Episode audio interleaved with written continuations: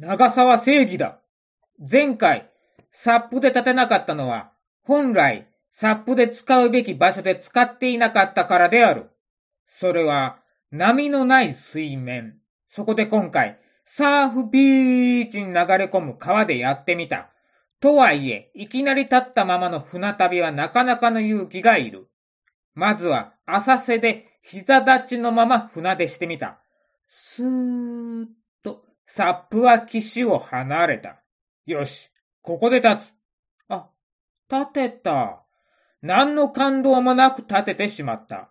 サーフィンは横に向いて立つのだが、サップはボードの先に向かって仁王立ちしたので何ら問題もない。かなり安定している。こ、こ、こ、こ、こ、これは楽しいしかし、パドリングが難しい。陸に向かって風が吹いており、その先には橋があった。あー、ばばば、ぶつかる、ぶつかる、ぶつかる、ぶつかる、ぶつかる、ドン、ボチャーン落ちた。風も波も怖い。自分の意志に反して進むのである。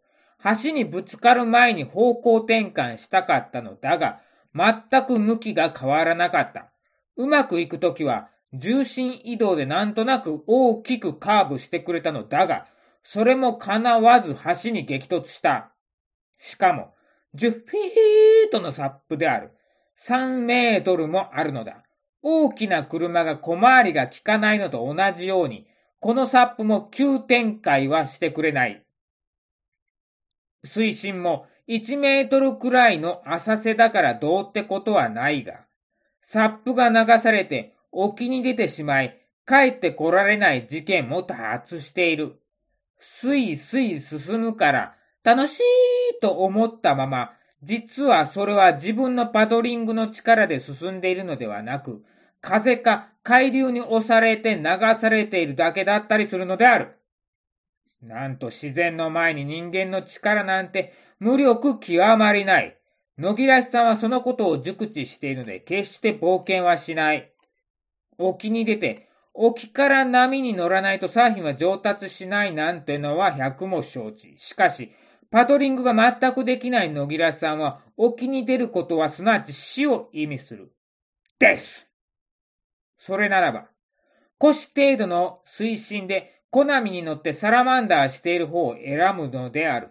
えー、サラマンダーとグラディウスって一体どこが違うのだったっけ？サップも同じである。橋にぶつかって落ちたということは、奥は橋、手前は浅瀬、ぐるりと浅瀬。いわば、プールでサップしているようなものである。それだけでも十分楽しかった。なぜならば、立っているのである。サップとはいえ、ボードである。ボードの上に立っているのである。しかし、すぐ飽きてしまった。だって小さな小さなプールだもん。そこで思い切って海に持ち出してみた。前回よりも波はおとなしい。一時的ではあるが、プールのように全く波がない状態もあった。波のない状態を狙って立ってみた。立った。立ったよ、俺。海の上でサップとはいえ、ボードの上に立ってるよ余裕で立ってるよサーフボードのロングなら、サップ並みの長さもある。幅がやや広すぎる感はあるが、立っているのである。しかし、波が来ればすぐバランスを失ってぼちゃん。海に落ちたら即浮上してサップの位置を確認しないといけない。いくら空気で膨らませた物体とはいえ、これが波に押されて自分めがけて飛んできたらマジでシャレにならない。そこで、膝立ちで波が来るのを待ってみた。立つよりもはるかに安定している。波が来たぞ押したぞ波がサップをしてるぞおーおーおーお膝立ちとはいえ波に乗ってるぞパドリングなんて一切やってないぞそれで波に乗ってるぞ浮力は正義長さは正義ひらめいたそうか。そうだったのか。浮力は正義。長さは正義。だったら浮力が高いロングサーフボードを買えばいいのではないか。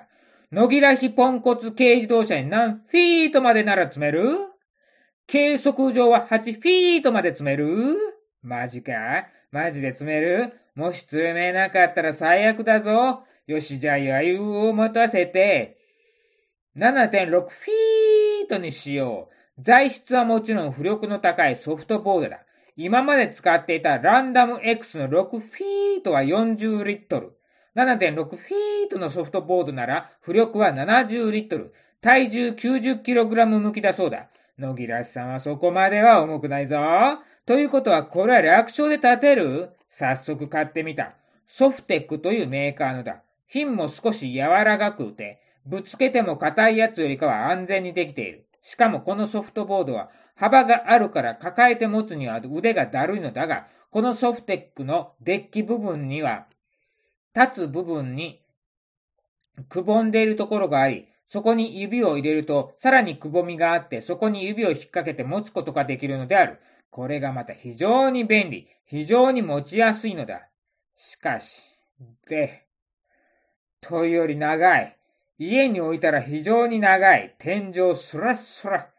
車に積んでみた。乗ったダッシュボードに乗ったぞやばかったなこれ8ヒートなんか買った日には、車買い替えるまで乗れそうにもない。ってか、ダッシュボード全部使ったら乗ってたかもしれないなまあ、とにかく早速海へ行ってみた。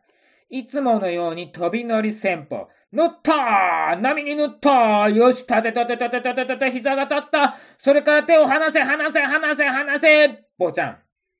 うーん、もう一度。正義の長さと正義の浮力である。